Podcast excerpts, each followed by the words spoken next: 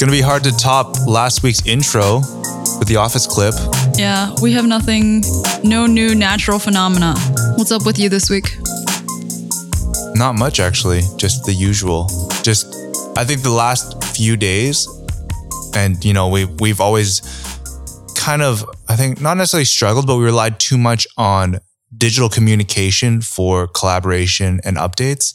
And it works in some capacities, but you know, we've started to do weekly editorial meetings in person. Mm-hmm. I have to I have to address that in person and it's definitely a lot more helpful to have all the ideas on the wall. Um, we have Literally this white, on the wall. yeah, we have this whiteboard paint that we we have on the wall that allows us to just write on the walls. That's the one thing that's still a big issue when it comes to collaboration digitally. I think it's like there's nothing that beats face to face interaction, just that rapid fire back and forth. But aside from that, like Aside from that, my friend came back to you with even Oh. more feedback. you need you need to preface this, which started in the briefing. It started actually with episode seven, which has So just this is your friend. continued. Yeah, this Yeah. is my friend who, ever since listening to episode seven, has been having a ongoing debate with Eugene through me. So just like sending me her comments and then Eugene responding to her through me. And there's been like a back and forth now. It's it's in her court. The ball's in her court to respond to you. at the Oh, so she hasn't responded yet. She hasn't responded Okay. yet. Anyways, um, we'll find a way to properly update that. But uh, after last week's show, I, you know what, I would, I would say there's a sense of anxiety that came over me. I was like thinking to myself, man, I just realized that when you do this show, there has to be a level of thought that goes into everything when you're thinking on the fly. I mean, that sounds kind of an obvious, but it's, you know, when you, whenever you put something out there, like especially when I was thinking, looking back on, on the discussion we had about brand and what constitutes a good brand, what are the expectations? A lot of what I said, I, I felt like wasn't necessarily relevant outside the sphere of fashion, but I don't think I particularly stated that. hmm And that to me made me realize, hey, you know what? You have to be very on point with details. Otherwise, like I spent the, the, the whole week basically pretending I was on the other side and be like, oh, if I heard Eugene say this, how would I poke holes in his argument? like I literally was thinking that and like, oh man, like this is something I think that it, it forces me to think a little bit more intently. And like, and I think it even applies even today. Like I was trying to get things to get, I was trying to make sure things were very clear. Yeah. You know, I think Um, what it teaches me is that you have to do the work outside of this podcast to clarify your thinking. It can't just be in like the hour that you're prepping for this that Guilty you start solidifying your notes. the better shows are the ones that have a bit more planning behind it. And, you know, since making is all about transparency, we usually put out our last briefing goes out on Tuesday night. at- Tuesday night, 11 p.m. Hong Kong time. And then we record like 10 hours later, 9 Yeah. a.m., 10 a.m., um, Wednesdays in Hong Kong. Oh, That's the yeah. timeline that we've set up for ourselves. Yeah, I prefer it to be like that. So then I have time to cut it and then try to get it out the door by Friday. All right, dive into things. Yeah. Let's Okay. get, let's get going, Cherie. Start us off. So I want to talk about a pretty recent news item where Uber made a 125K donation to Black Girls Code 125,000 US. Yes, 125K US donation to Black Girls Code, and they turned it down. So, just to give you some facts, Black Girls Code is a nonprofit organization based in Oakland, California, that was started in 2011. It's founded by Kimberly Bryant, and it teaches technology skills to African American girls. And they're currently based all across the states and I think in a couple of global locations as well. So the donation from Uber actually stems from an incident beginning in February involving Susan Fowler. And I don't think I want to talk about like that whole thing, but I think that started, I think that kicked off a lot of things. yeah, just to give some background as to why Uber was even donating money to Black Girls Code, it's because of Susan Fowler, who was a former Uber employee, wrote this really scathing blog post about her experience in Uber and the sexual harassment that she endured while she was there. This was kind of this watershed moment for a fight against sexism in Silicon Valley that eventually led up to 215 allegations of sexual harassment in Uber. And just this June, Travis Kalanick resigned as CEO.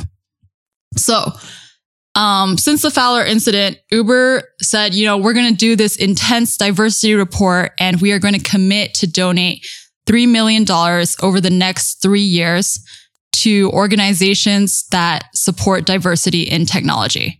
And they picked Black Girls Code. Bryant turned it down because she felt that Uber was just doing it as a PR move, that it wasn't genuine, that there wasn't, that was tone deaf. It was more like, let's find someone that checks all the boxes. And this happens to do it in several capacities. Is that, Yeah. you, is that how you look Yes, at it? Yes, exactly. Like it looks good on paper, but she felt that they weren't really trying to spur real change. So the reason I picked this is because it reminded me of a conversation you and I had off the record. I don't know if you remember this conversation, Oh, I remember it. but it was on the subway. It was on the subway. It was on the MTR. Um, you asked me if I was a small business and my my small business is gonna fold unless I take a uh, client that I disagree with. Is, is that the way you phrased it? Yeah. Basically, what would happen if you had two choices to either go under as a business or to take on a less than ideal client that clashed with your sort of phil- philosophical outlook? Yeah. So it's either go out of business or get into bed with someone I don't agree with. And I was really quick to say no. I remember this as you were being slightly surprised at how quick I was to turn that down. I think the reason why I was so surprised was that there's a lot more layers to it when it when you start to integrate employees and people around you and the inherent benefit. So to give you kind of a worst case scenario, it's like let's say you're a small team of 10 people and this client is going to basically save your company or make sure you guys are comfortable and can grow. So if you don't get that job, 10 people are looking for a new job, right? Yeah. And their families will arguably suffer for it as well. So that's why it's such a dilemma. But Yeah. I would also argue in this case that Black Girls Code is not a one to one comparison. Yeah. So I think that's fair. I was trying to figure out how much this 125K donation means to them. And I was attempting to do that by figuring out what their finances look like. Um, this was not like my objective to talk about this, but in the midst of that research, I discovered that they are not really transparent with their financials. And I, I want to be clear that from what I've read and what people are saying, they do good work. They're not, they are genuinely teaching African American girls in inner cities about technology and coding. Yeah. But there is something about them as a nonprofit that strikes me as slightly odd. So just to clarify, um, most nonprofits make their uh, tax filings public information. Yeah. And they can do this either through, um, you can request it and they'll give it to you, but actually most of them, like they'll make it available online. Like they'll let you see a whole PDF of their annual reports. And I checked their quote unquote competitor and Girls Who Code does a great job of this. And I expected Black Girls Code to have that same information so that I could figure out like, is 125K a big difference or not? But I found nothing. So I have no, If, if you guys know where to find this, then feel free to send it to us. yeah, no, feel free. Like I checked, um, I checked where I know to check on Charity Navigator and GuideStar. But um, if you have that information, I would be really pleased to see it just because I wanted to know if the 125K is a big difference or not, which I think is what the argument hinges on. You know, like maybe it wasn't a big deal to turn it down. Yeah. I mean, at the end of the day, it's, I don't think it prevents anything from happening, but it does allow you to accelerate what you're trying to do. So that's the thing is like, at what speed are you going to execute? Yeah, I think it's also there are echoes of our WeTransfer conversation, but a different scope. Where the WeTransfer one was, how much does was it 10k? Yes. How much can 10k take a startup in the early months of it? And this is, you know, how much does 125k affect a six year old nonprofit? We're not certain. Do you believe that a move like this solidifies the brand that is Black Girls Code? Or like, what does this actually enable them to do going forward? What's interesting about this news item is the allegiance their community showed. So after it became public knowledge that Bryant turned down the 125K, she didn't ask for donations, but suddenly a flood of donations came in and fans of Black Girls Code started to say, Hey, let's take them to 125K of our own regard. And they did that within two days. So this is a huge PR win for Black Girls Code, like unintentionally, this massive PR win. For you, what is the what is the most important thing about this piece of news? Like, why did you choose this?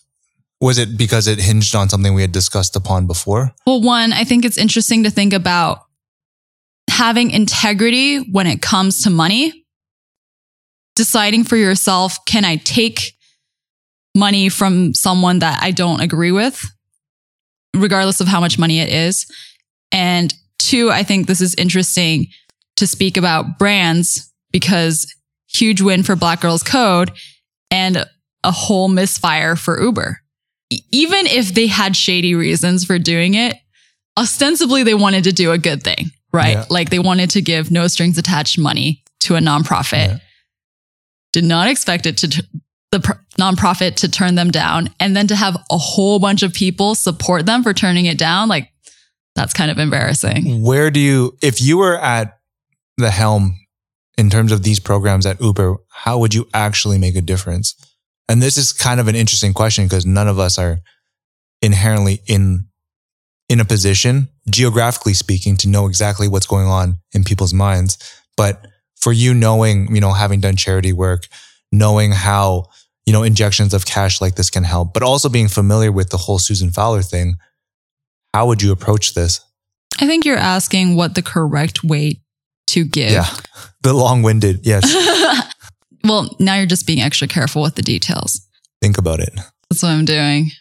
Can I jump in while you think? Yeah, you can go ahead. And it sounds weird because I am answering my own question, but I wonder how much dialogue occurred before this check was cut, like this proverbial check was cut. Was there a way for them to meet, link, and understand each other's challenges and find, you know, a suitable way of making things work rather than just like one day someone decides, Hey, let's cut a check. Next day, Hey, you've got mail. Here's a check for 125K. You know, maybe there should have been some dialogue going on beforehand. So there was a sense of sincerity in the action. Right. And I think that's the biggest thing that some people lose sight of is that money is great, but at the end of the day, money with ill intent or that lacks a clear purpose or has purposes that are, you know, speculative. In this case, you know, like a PR push I believe that is where things kind of fall apart. Part of the reason this Uber donation tastes bad is because it's reactionary. It's trying to solve this problem that they have, this Susan Fowler started incident. So if we understand, if the public understands their donations in the light of the Fowler incident, they expect those donations to somehow address that problem. So some of the backlash to the Black Girls Code donation, which I agree with, is that this is dodging the issue. The money should go to sexual harassment victims or more directly for programs that address that situation in work environments. And while encouraging, you know, young girls, youth to learn to code is great, that's not actually the problem that they that they're trying to fix yeah. using money. So do you think that the way they approached it with $125,000 to provide to an organization was something that could have been broken up, could have been allocated and spread out accordingly, or is the actual amount irrelevant? So I did briefly mention this earlier, but to expand on it, Uber has promised to give $3 million over these next three years to different initiatives. And 125K was just what they determined for Black Girls Code. Mm-hmm. They've actually announced a 1.2 million grant to Girls Who Code, And they took it. and they took it. It's a New York based um, nonprofit founded in 2012. So there have been similar responses to the 1.2 mil. Even though Girls Who Code took it, there was still backlash from people who dislike Uber saying that Girls Who Code doesn't solve the problem either that Uber is trying to address. It's almost like I don't really know the right way they could spend $3 million to like rectify the PR disaster that is their company right now. And I honestly can't say I know. I can, I can throw out ideas, but at the, at the very core, I don't think you and I fully understand what goes on. You know, and I say that because geographically, we've never worked there. We don't live there. And it's more like all your education, all your knowledge is derived from whatever people tell you, whatever you read about. But just to generalize, I wonder if a better way to fix this would be internal initiatives to spend money internally fixing the issue as opposed to giving all that money to community, which while great doesn't seem to be the best course of action for them. I think you kind of hit on this earlier that community giving should be something spontaneous or something, you know, a continued conversation over time, but not to fix a problem. Like Yeah. something where you as a company earmark extra money that you guys have earned that year and say, "N- because we figured out internally what's going on with us, we are capable of sharing our resources. So like a, a multi-phase approach. Yeah. Yeah, that makes sense. Anything you want to add? Um, no, I think I, I got in my questions that you you answered. Do you have anything you want to add? I mean, the only, there is one more topical reason to bring this up because Uber, I don't know what this means either for the tech world, but Uber just tapped their new CEO, yes, uh, Dara, last name can't pronounce. from Expedia. Yes, from Expedia. And I don't know anything about him, but I'm just going to throw it in there that he's inheriting a lot of problems. And it'll be interesting to see if he can turn it around. Yeah, but maybe a change at the top is exactly what's needed, and a new company culture will emerge from that. It'll take some work.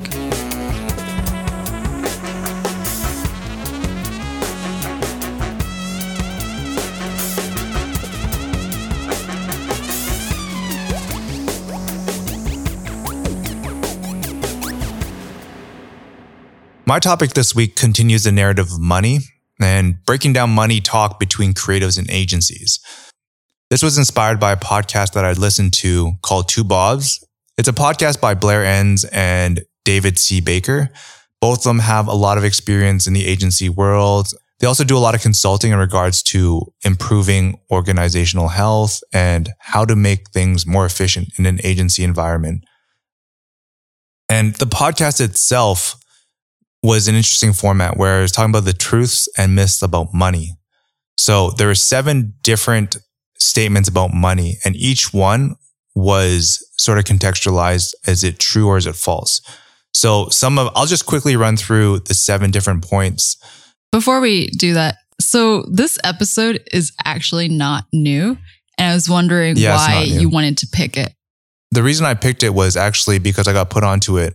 And So, like that specific episode? So my general podcasting tendency is if I get put onto a new podcast, I'll look at the whole list, Mm. what's been aired, and I'll pick and choose things that I want to download. Okay. This just so happened to be an episode from I think it was March. yeah March, and you know it it was enticing enough for me to download, and it was one of the first ones I listened to. But I was wondering about why you were enticed by this specific one. So the reason why I was enticed by this exact episode is because, and I'll, I'll guess I'm fast forwarding a bit because I had it in my in my in my own personal notes, but I think the reason why money is such an interesting thing for me is that it's the biggest struggle for any creatives. It's like, how do you make money off your efforts? Mm. How do you monetize it? And I think that's the biggest struggle I experience, not only for ourselves, but for people I talk to, you know, Okay. great photographers, illustrators, and all these people that might have been working in a traditional setup, like let's say a magazine. As soon as they go freelance, there isn't a lot of knowledge or understanding on how to monetize their efforts. So that's why I think it's particularly interesting. Okay. Um, You want to go and say this? Sure, and I'll, and I'll come back. I'll come back to it after. Number one, impolite to talk about money. Number two, talking about money is stressful. Number three, avoiding money conversations causes the seller to overinvest in the sale. Number four, budget discussions and ranges change as you move up the decision making ladder. So that means if you go from an employee to a manager to an executive. Number five, price is usually the deal breaker. Number six, the money you command is directly proportional to your self esteem. And number seven, for me to have a dollar, someone else doesn't have a dollar. Right. And I just want to reiterate the structure of this podcast was the two hosts saying if these were true or false statements. So, not that these seven statements are true, it's that um, there was a discussion. Yeah. And for me personally, like money has always been this, this really interesting vehicle. Like I totally understand what it represents. But previously I would say I was quite shielded from all the money talk, the numbers, everything. And that by virtue of that, I just disconnected from it. Previously, you mean in your previous job? Correct. Previous job. So it's more like, hey, focus on the editorial and creative side and let the money be a focus of someone else. Right. Um, Got it. and I think that now it's changed a bit. Like obviously in a startup as an, and as a co-founder, you need to be 100% hyper aware of the money situation. I would never say that I'm, I'm uncomfortable with numbers, but it's another thing when you have to worry about the scenarios that exist. Yeah. And a lot of things that are both in and out of your control, right? The ones that are in your control are one thing, but out of your control, I mean, if someone doesn't pay you on time, they don't pay you on time. Yeah. Like you can't always physically just rip that money out of their pocket, right? That's never a possibility. no, you can hire people to do that. I'm sure. Okay. Ignoring that, Um, when you and Alex first started to discuss Macon, how did you educate yourself in terms of funding? and just read a lot and you ask people. That's all you could really do. Ask people that have done it before. But even then, unless you have a base level of education, you're not going to ask the right questions. Okay. in the beginning, I think it's a little bit, um, you have to do your due diligence. Like you have to come to the table with the right questions and the right point of view. And unless you know what you're talking about, what you're trying to get out of the questions you're asking, I think you're just going to run around in circles. So, did you find any of these seven to be particularly true in your experience? Like you heard it and you were like, I completely identify with that one. Um, no, actually, I, I think it was, if that was the case, I probably wouldn't have found this as interesting. Okay. And I say that because there are a lot of things that were contextualized a certain way. Like, oh, you know what? That makes total sense. Like, um, if I'm going to look over the ones, like the kind of ideas or concepts that I felt provided the most illumination for me, they were kind of the first few ones that discussed how money in a professional setting, when it comes to business, is not something you want to shy away from. yeah. It's kind of like the longer you withhold the number, the deeper and deeper you get. And at the end of the day, if the money was never there, like the budget is so misaligned, then you've wasted everyone's time. Yeah. And I think you should start. I'm you as a freelancer should know full well where like you get into these very in-depth conversations only realize, oh, you only have, you know, a few hundred bucks. I'm just making that up. Yeah. Yeah. Yeah. I have, I had a lot of learning to do when I first started freelancing. And like you, I also read a lot, just trying to find other freelance designers' experiences to gu- guide me in my own way. So, one thing that I feel like I have actually figured out is to get the money thing out in the open as soon as possible. And when they were talking about, you know, it should be like part of the first conversation. I really strive to make that true for myself. Yeah. And some other ones. Number four, budget discussions and ranges change as you move up the decision making ladder. I think the one point they made that I'd never heard of, but from, from the sounds of it, it's pretty common knowledge is that employees are worried about the past, managers are worried about the present, and executives are worried about the future. So who you speak to on that chain determines what the budget is. How does this apply to you in a very slim team startup though?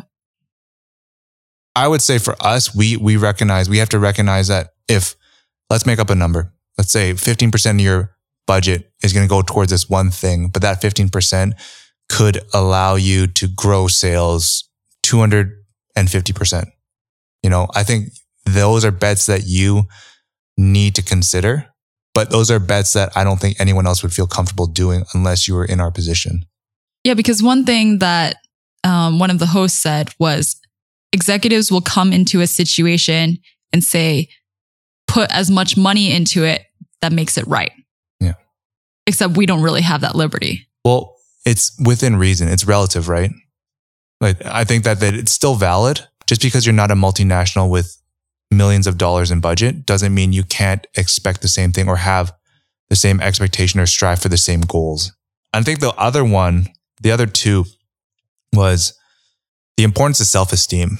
I think mm-hmm. humility in the sales game is something that I've probably been very guilty of. Like I'm just overly humble. Alex ways. is going to listen to this and just be like nodding his head furiously. Yeah, exactly. I actually sent this to Alex to listen to. I don't know if he's listened to it yet. And they had some really interesting sort of, I don't know, just ways of explaining it through an equation where profit margin is a combination of motivation times ability and sales performance is motivation times ability times self-esteem. A lot of times your ability to be very confident in what you do allows you to seal the deal, to command a higher budget, etc. Was this of particular interest to you because you feel like you are lacking in one of these and you really need to concentrate on one of these? I think I'm lacking in all seven. Oh, no, no, no. I meant, okay, well, that's cat out of the bag there. Yeah. But in terms of number I don't know anything, guys. I don't know anything. I actually just saw slight tangent. I just saw this tweet about how if you're asked to be a speaker at a conference, you don't need to worry about being an expert. And I wanted to send that to you for you to just munch on because I remember once I asked you if you'd be interested in doing a TEDx event and you were like really concerned. well, you just don't want to embarrass yourself or you want to make sure people are deriving value from what you're saying, right? I think you can give value without having to convey being an expert necessarily.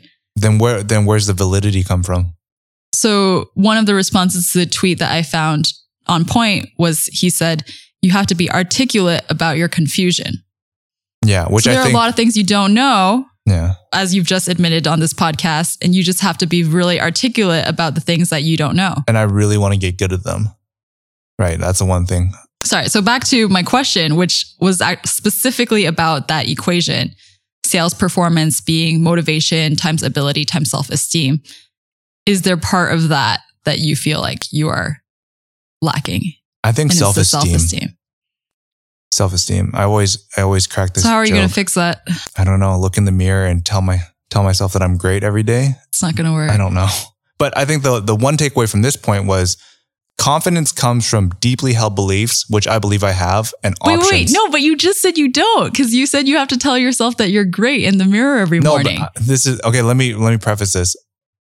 I'm confident in everything I do in terms of vision, in terms of what I want to achieve, but I struggle to cross that over into the real world. Does that make sense? no.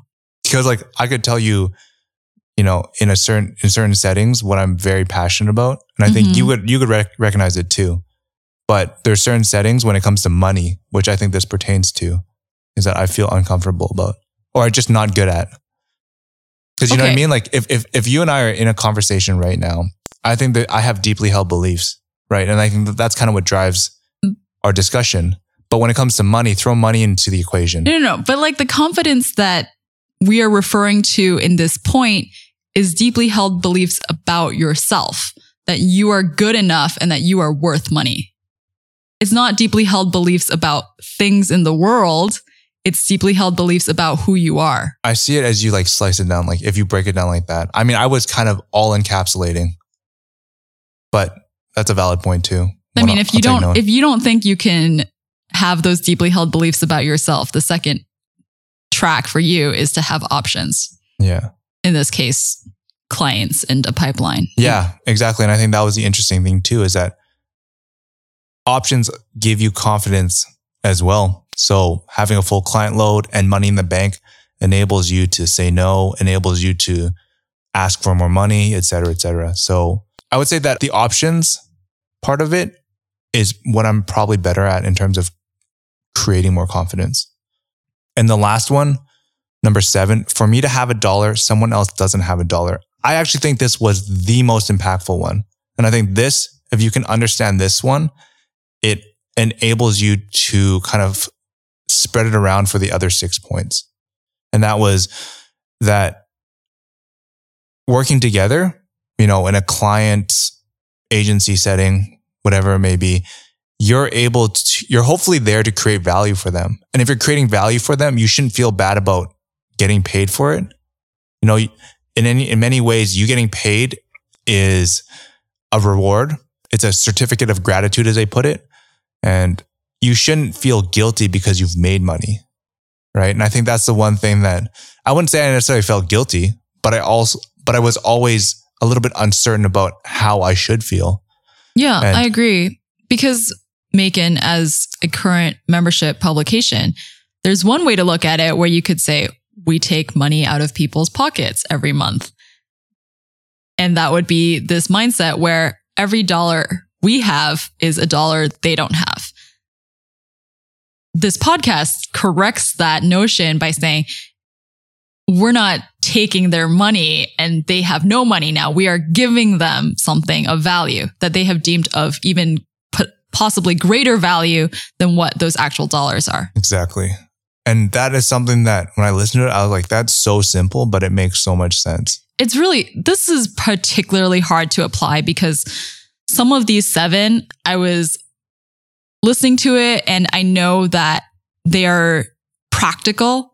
Like talking about money is stressful because you avoid talking about money, right? So the solution is just talk about money earlier with your clients. And that's a really actionable thing that I can do. You know, just always tell myself like the second email with a client, you have to bring up the budget. But number seven, the tricky part is that it's your mindset towards everything. And there's no way to say, okay, everything, every time I think about money, don't think about it as taking dollars away from someone. Like that's much harder to apply in general. Yeah. Did you find anything helpful from these seven points? Or, I mean, you probably working for yourself, arguably for a longer period of time, you know, just being as a freelancer, you probably have more experience with this. I would say I have more experience than you because I have to do this a lot. So I think you have maybe bigger situations with bigger sums of money related to Macon. But for me as a freelancer, I can apply these principles like every week because new clients find me on a weekly, monthly basis. And every time a new client comes to me, I have to have this money talk in my head and with them. Um, there were a couple that I had already read before. At this point, I'm going to plug this book called Design is a Job by Mike Monteiro. I first bought it when I started out freelancing in 2014, and they have a chapter on pricing design that I refer to maybe every three or four months. And there are a lot of things that he writes about which are the same from these seven. I think one that I'm not so good at that jumped out to me, and you actually didn't linger on, is price is usually just a tiebreaker. Um, the two hosts suggest that price and chemistry are tiebreakers in the sense that if there is another freelancer the client is considering and we are of the same technical skill, then the client is going to decide based off of our quotes or our chemistry, like how well we each individually get on with the client. And even though the hosts say like, this is the accepted situation, this is what the situation usually is. As freelancers and agencies, you don't want to concentrate on that because that means you don't think you can edge people out by being good. You think you can only edge people out by being charismatic or by being cheap. Yeah. And that should never, that should never be the case as a freelancer. Yeah. I've never felt that for the work we create, that that was ever going to be an issue. Yeah. Which is why I think I just glanced over it. Yeah, because that's not the situation you've set up for yourself where you're trying to, you're not trying to compete on anyone in price, right? Yeah. I would say price is not something that we, we have a very clear series of numbers in our head that we know that we need this for it to be viable. And if it isn't, we're more than happy to refer friends. Because for me, I'm aware of where I stand in a market of freelancers, Correct. like freelancers above and below me in price range. You don't think of Macon as our membership dollar amount is this, and the New York Times is this, and No, you know the information no. is that's not a scenario don't that think you imagine. It like that. I mean, you're I now that I see your your argument because it's more on the membership side and less on like the Macon Studio agency side. Although I would say generally they're about the same in terms of like how you position yourselves. Because if you try to position yourself as a unique product, and I mean, for me, if I want to have in depth discussions about stuff happening in creative culture and I want to hear about more in depth stories for this sort of creative culture landscape, I don't know where else to go. Right. And I ask a lot of people this question, not because I'm trying to plug Macon. I'm just genuinely curious. Like, you're not going to the comment section of some website to have an in depth conversation about something. You know what I mean? Like, different industries have their media platforms that I think do a great job of fostering that dialogue, whether it's politics. I mean, politics can be a shit show, Yeah. but I think like, you know, if it comes down to like sports, it comes down to technology, a lot of these topics are a bit more well represented in terms of in depth discussion, hmm but I still haven't found that cohesive place, which is why I think Macon currently anyways at, at its membership price, you know, 15 bucks a month, 150 bucks a year, like there really isn't anything else out there. Yeah, but you would never, to tie it back into this money conversation, even though you were aware of the cost of membership, you would never plug Macon as the cheapest place that you can talk about culture, right? Like No. you talk about all the unique aspects of Correct. Macon as a community and a publication. Right. And that's what this podcast focus on, right? Like just even though you know what your value is, you don't sell yourself on that On ticket. Yeah. Yeah. On that sticker price. Yeah. Well, I think it's also different just that we've hopefully created and fostered an opportunity that is just unique. And I think that's the thing is like that sort of ties into one of the things that instills confidence too. It's like the way we've positioned ourselves, the belief side, anyways. we didn't plan this. We didn't, you know, talk about this beforehand. But the one out of the seven that struck me the hardest, like that I'm going to walk away remembering, is also number seven. Because I do fall into this trap where I think about I charge X amount of money for a logo design or a investor report or whatever it is I design. And I forget that those items actually have a great deal of value to my clients, probably exponentially more than what it costs them to pay me. But I think too much about this is what my time is worth to me and not this is what this item actually is of value to them. Correct. Yeah, no, totally.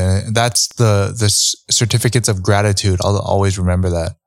Like I actually just yesterday found out that a client that I did her investor deck for, like a pitch deck, raised the money with the deck. And part of me was thinking I should have charged more money because because I know what that round was worth and she won it. I mean, she won it in part because of the value of her business, but also because of the effort I put into I mean, that There's pitch. no way you would know that though. I, I know, Yeah. but I, I just can't. I couldn't help myself for thinking about it that way. So overall, I'm pretty excited to just like take stock of everything in regards to these seven points. I mean, I think it's almost a representation of how much I need to learn about things and just like redefine my relationship with money. Because for a long time, I've always tried my best to disconnect happiness with money. This is kind of an aside, but when I first moved to Hong Kong, like I was so enamored by all the money that surrounded Hong Kong. Nice cars, nice watches, blah, blah, blah. And then I soon realized like that's not how I want to live my life. So I, I forced myself to disconnect. But now I realize, you know, the real value of money is it's allows you a lot of things, allows you to basically expand upon a vision. It allows you to sustain a team and it just really changes the speed and the scale of something. right? And these are things I need to fully wrap my head around. And I, th- I would say that I didn't always have this belief, right? Maybe I would say it was probably something that came to mind only within the last half year. And even more so as like the business of making actually really starts to become much more serious. If there's one thing that really bothers me or gives me a lot of anxiety is not being good at things that I believe to be critically important. Like I can, I, I already feel myself starting to set up my personal philosophy on money a lot more differently. Okay. And I think that it'll be for the betterment of all things that surround Macon. Cause like if you work for Macon, hopefully it'll mean job security. It'll mean, you know, maybe at some point in time, it'll mean XYZ benefits, et cetera, et cetera. A lot of times people come up to the office and they're like, Oh, I just quit my job. And like, Oh yeah, cool. What do you gonna do? Oh, I'm to freelance. And like, it's simultaneously scary and exciting, right? Scary because where's the next paycheck coming from? Exciting because all of a sudden you control everything. You make the decisions. Well, in terms of certain things, but you know, you are the boss of yourself. I was thinking about the connection between our two items today Black Girls Code and the Two Bobs podcast. It's possible Kimberly Bryant thinks about money accurately, according to what we've been discussing for the past 20 minutes, because she decided that the actual value of that 125K was much less. That's ultimately at the root of her decision is Mhm. that the association with Uber was possi- possibly even negative dollars amount. It only just occurred to me because of how much we'd been talking about Yeah. Anytime, attitudes toward money. anytime you say no, it's because it's not valuable enough to you, right? Yeah. It's a good place to cap things off for the day. If you're interested in hearing more about Macon and our membership opportunities, you can head over to macon.com for more stories on creative culture. You can also subscribe to us through your favorite podcast app and platforms. If you like this podcast, you can do us a huge favor by reviewing us on iTunes or sharing this podcast with a friend. I'm Eugene, I'm Charisse. and this is Making It Up.